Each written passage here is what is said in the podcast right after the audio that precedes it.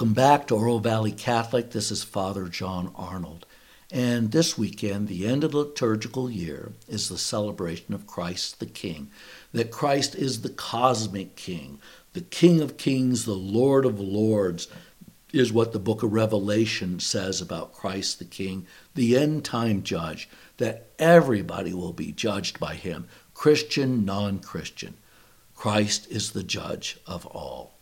So, why did Pius XI in 1925 proclaim the universal feast of Christ the King? It was right after the First World War had ended and the killing hadn't stopped. The Bolshevik Revolution had swept away Russia. There were show trials of monks and priests, Catholic and Orthodox in, in the Soviet Union. And the church couldn't stop it. The Western powers wouldn't stop it. It was brutal. More people were killed in Stalin's Gulag than in all the Nazi death camps. Nazism is rightly condemned. Mostly in the West, the leftist Stalinists have gotten a pass. Very little analysis of the horrors of the Gulag. So, why would Pius XI do something which seemed so ill suited to take on the challenges of the bloody 20th century? Pius XI had in his sights nationalism. Nationalism is where you and I identify as Americans or French or Germans or English or Russians or whatever it was. The West, as you know, exported it to Africa and the Middle East a lot of the problems in the Middle East are caused because after the end of the World War I, the British Empire and the French, I think, cut up the Middle East into Lebanon um, and to Iraq and Palestine and Egypt, uh, took essentially uh, tribal cultures along with um, caliphates that had come out of the Middle Ages and tried to impose a European view of nationalism on them. Along with nationalism was secularism, the idea that if you really wanted peace, then you would get religion out of government. And so only the Soviet Union, I think, uh, probably the Nazis, were officially atheistic. The United States, France, and England aren't officially atheistic. They're probably just practicing atheists at that level.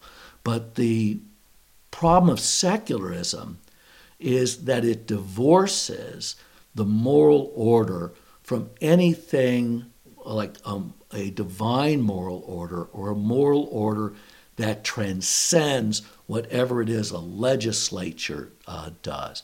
We, of course, the United States, have had huge knockdown dragouts about this.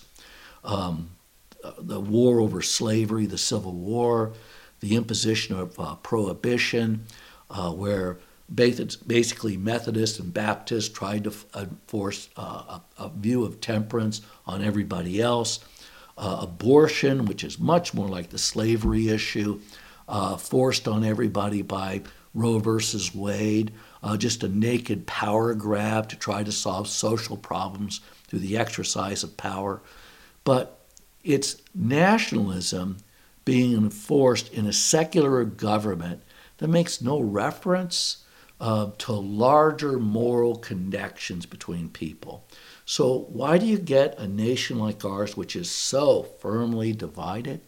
Um, well, what are our common traits? What is it that um, pulls us together? The two things that most Americans would agree to as fundamental virtues in America, or values is probably a better word, is liberty and equality. Liberty is the idea that I am personally free to practice my religion, to speak my mind. But it has grown to be liberty is I can do whatever I want as long as it's not illegal. And as legalities, like against drugs, pushes on my liberty, the big argument against it, against like um, holding narcotics or marijuana to be illegal is that I should be free to do what I want if it doesn't hurt anybody else. Can you really base a culture on that notion of liberty or equality? Um, equality before God makes some sense that God, um, God sees, God judges, God understands. what does it mean in uh, a secular government? Uh, in a legal system, well, there is one set of laws that govern everybody, but um, the the sense of distrust in our country about who has power in the in the just system depends on how much money you hire you have to hire how many lawyers you want to hire. Or equality in congress the presidency.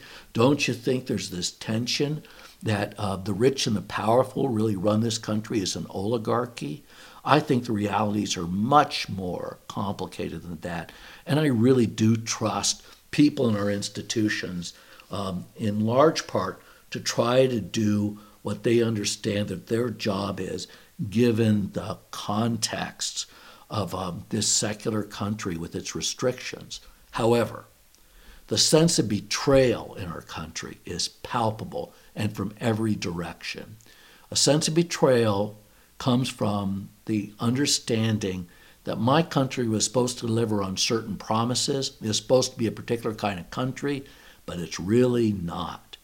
Well, what happens when your sense of totality is dependent upon what a government can deliver.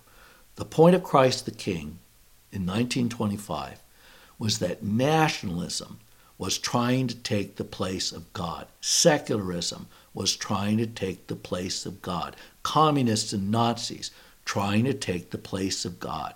And the question you can legitimately ask the United States of America in 2021, at the end of this liturgical year, is whether for an increasing number of Americans, whether Democratic or Republican, has taken the place of God. The feast of St. of Christ the King reminds us that we will be judged.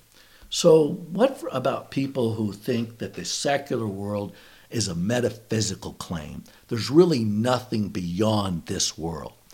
Well, one great survivor of the communists and the Nazis in Poland was a man named Czeslaw Milosz, who was a defector in the early 1950s after being a propagandist basically for the communist regime, as so many Polish intellectuals were. He wrote a book called The Captive Mind, I think 1952, and I read the book.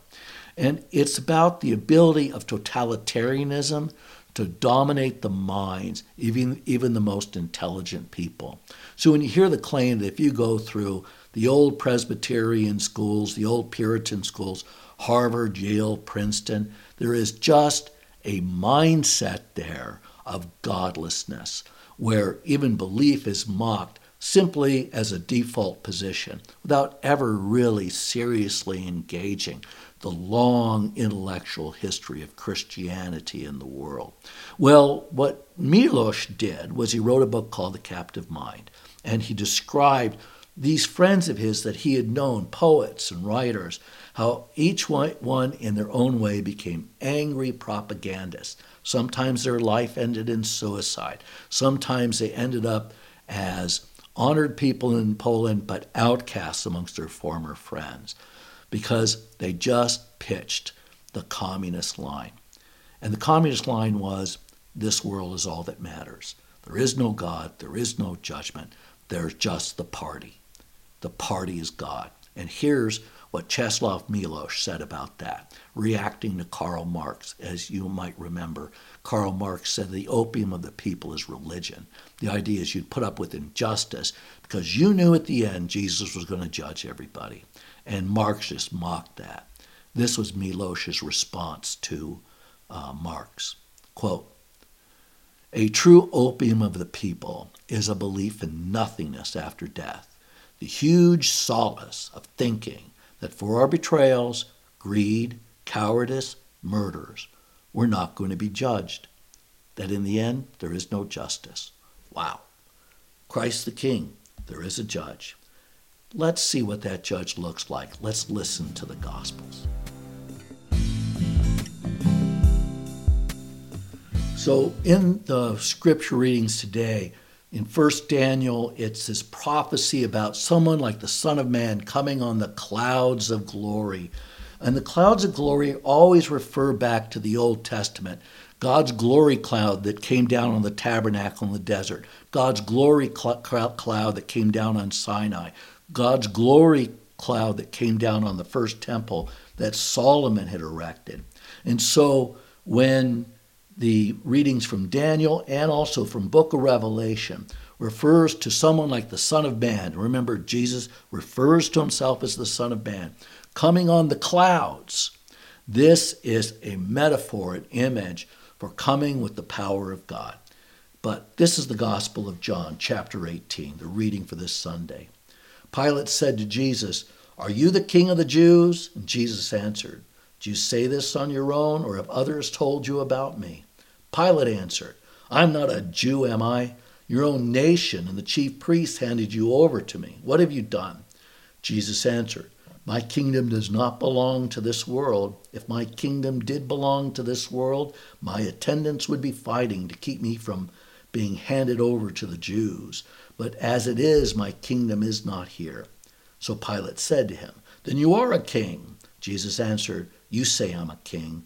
For this I was born, and for this I came into the world, to testify to the truth. Everyone who belongs to the truth listens to my voice.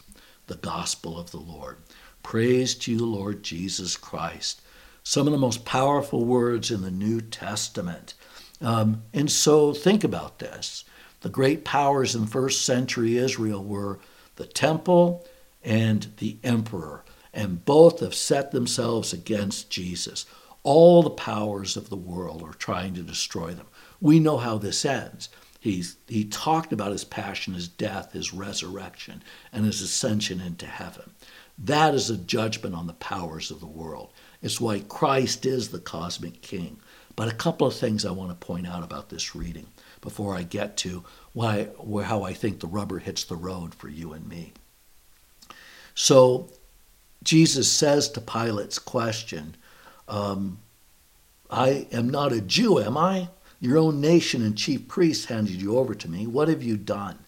Here's what he literally says He says, My kingdom is not of this world, and my kingdom is not from this world. And so it's an ontological point, is how we look at it theologically. Onto, ontology, ontos is about being. What is existence in itself?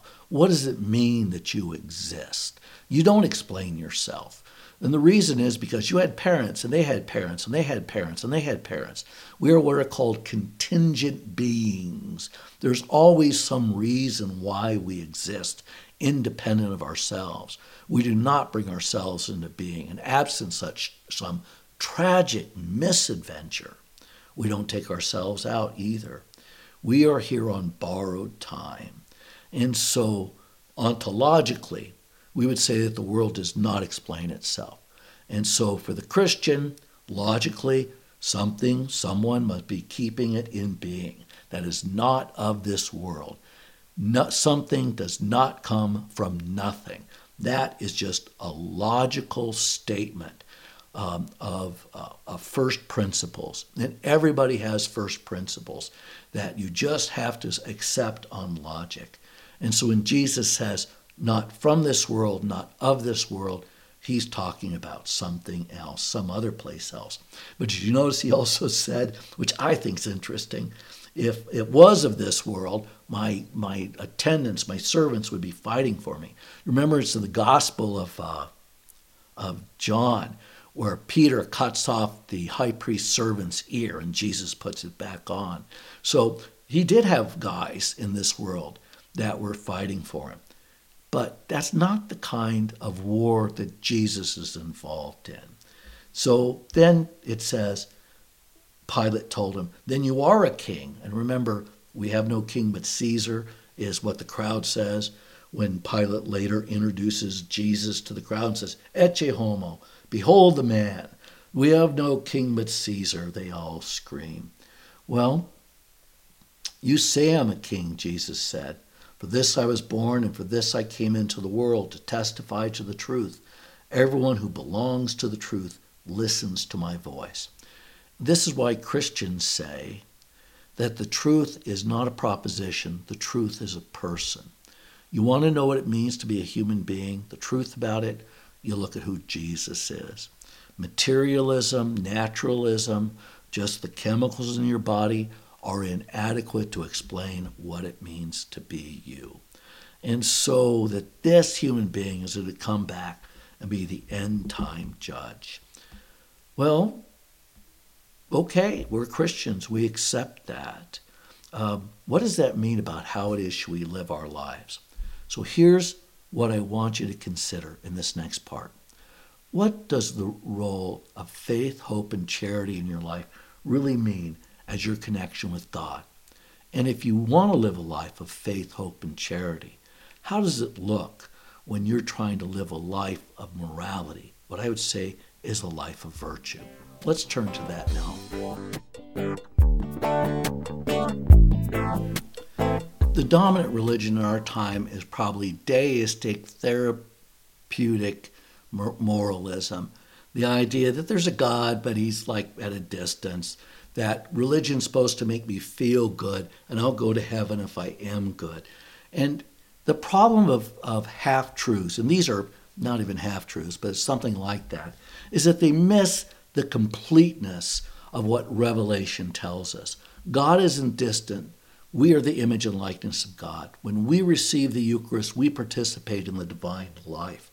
Religion isn't about feeling good. Hopefully, it is a comfort and a solace. St. Paul talks about that. However, at the core of religion is the cross, and Jesus says, Unless you pick up your cross and follow me, you're not worthy of me.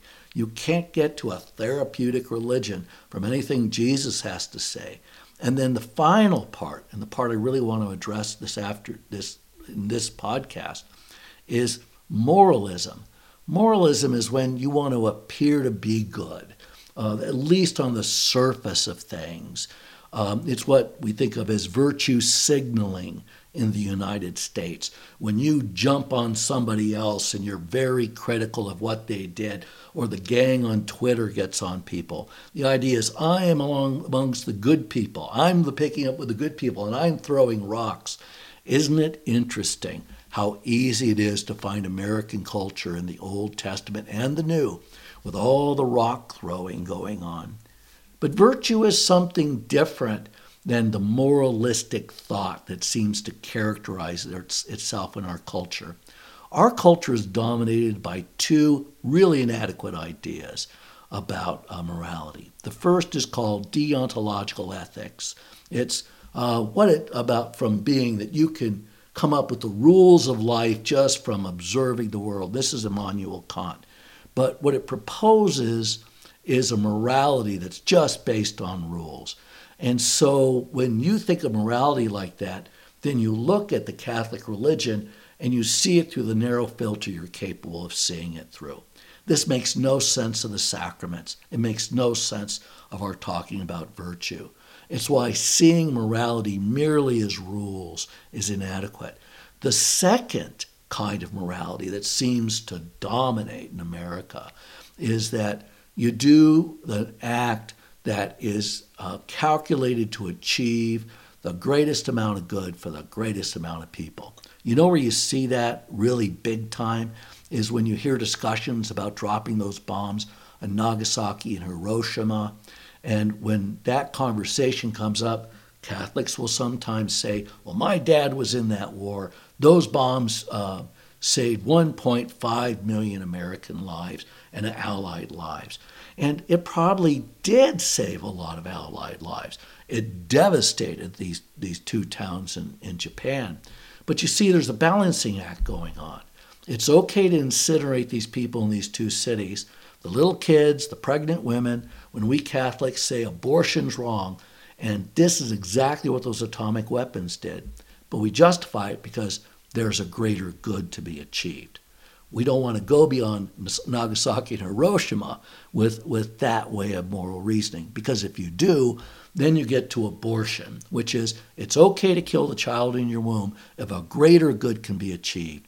Maybe it'll be this salvation of this uh, woman's career. Maybe she has too many kids. Maybe the child would be unloved. So it's okay to abort to achieve a greater good.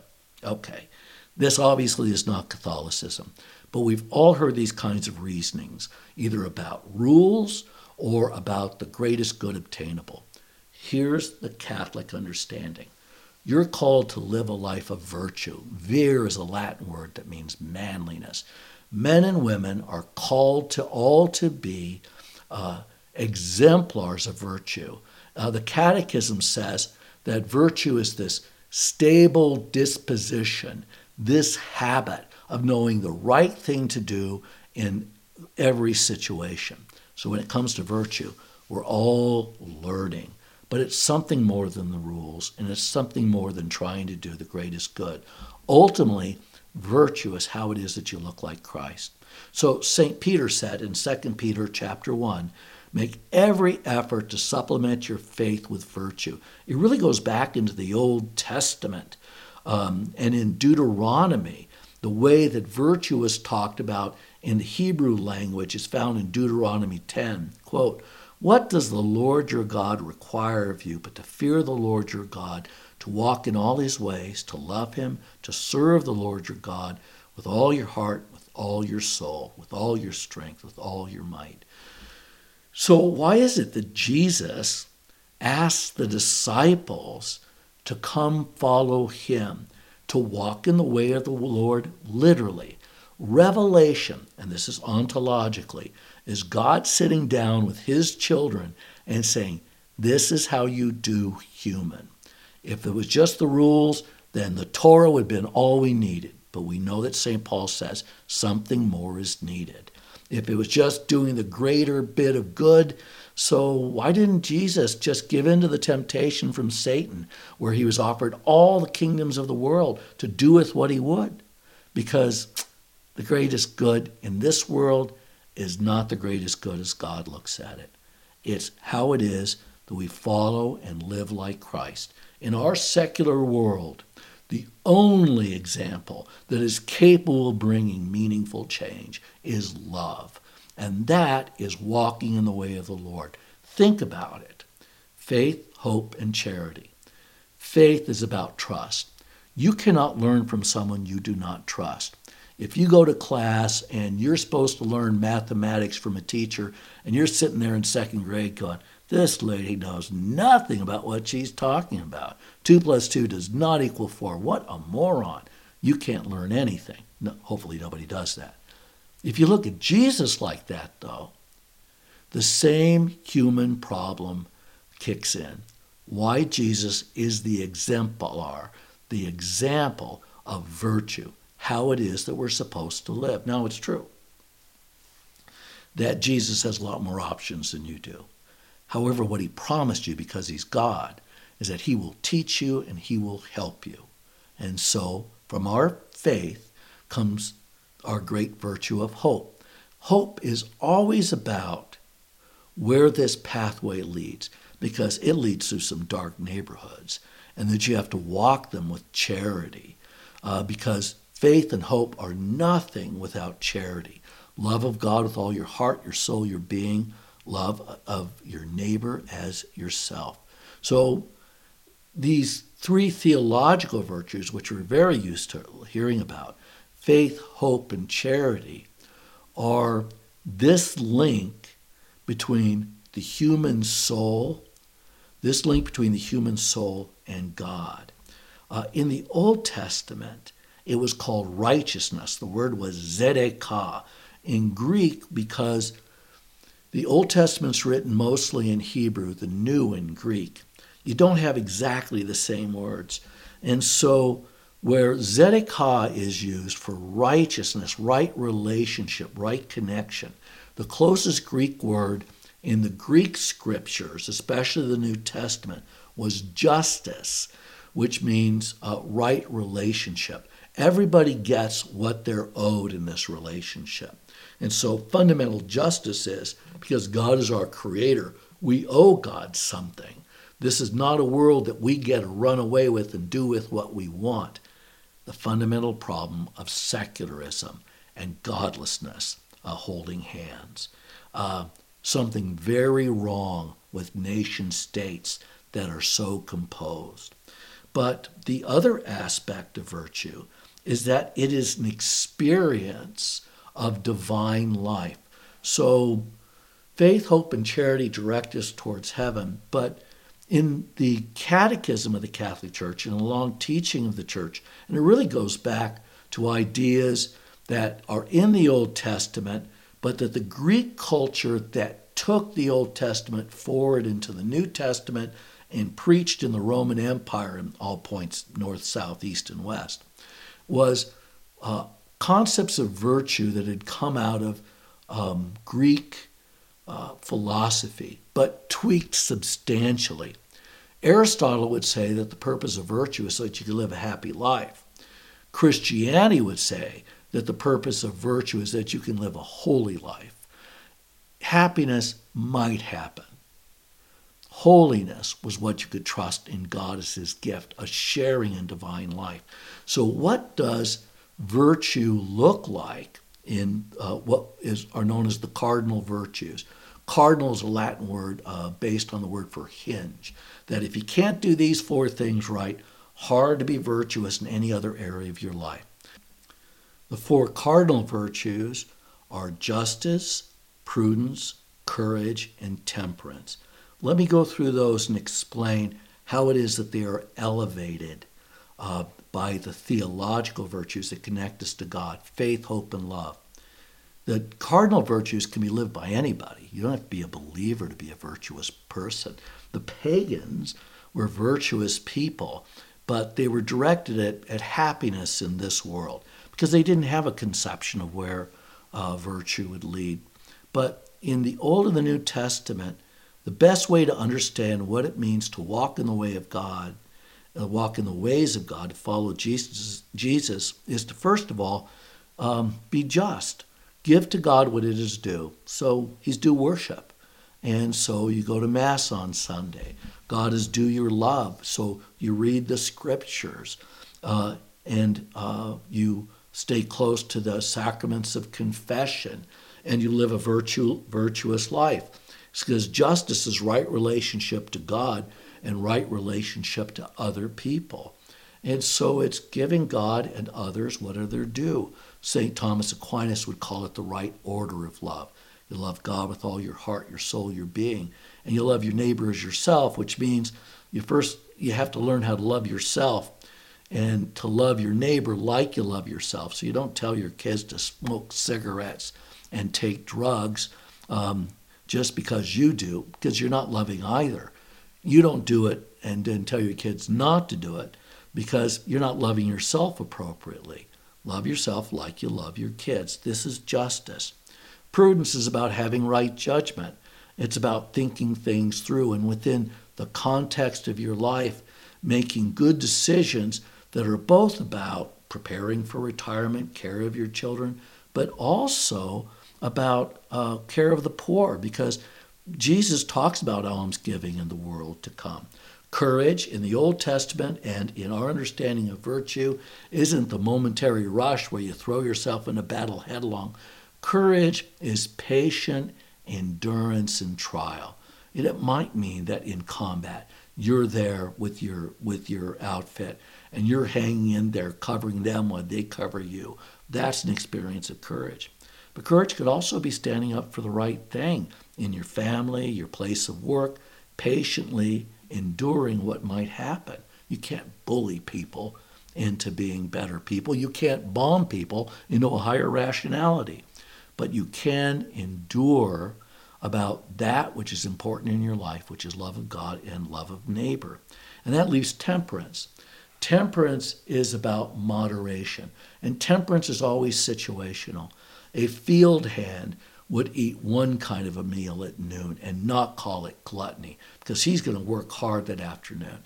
Someone with a more sedentary lifestyle, it might be a salad because their requirements are different. And so temperance looks different within the context of your of their lives. Temperance is avoiding addiction, making something putting something into the place in your life that only God is supposed to have. So whether it's uh, drinking or drugs or sex or money or whatever it is. Um, temperance is putting everything which is good in itself into its right place. So I want to pull this all together, this talk of virtue, connecting us to the life of um, God through faith, hope, and charity.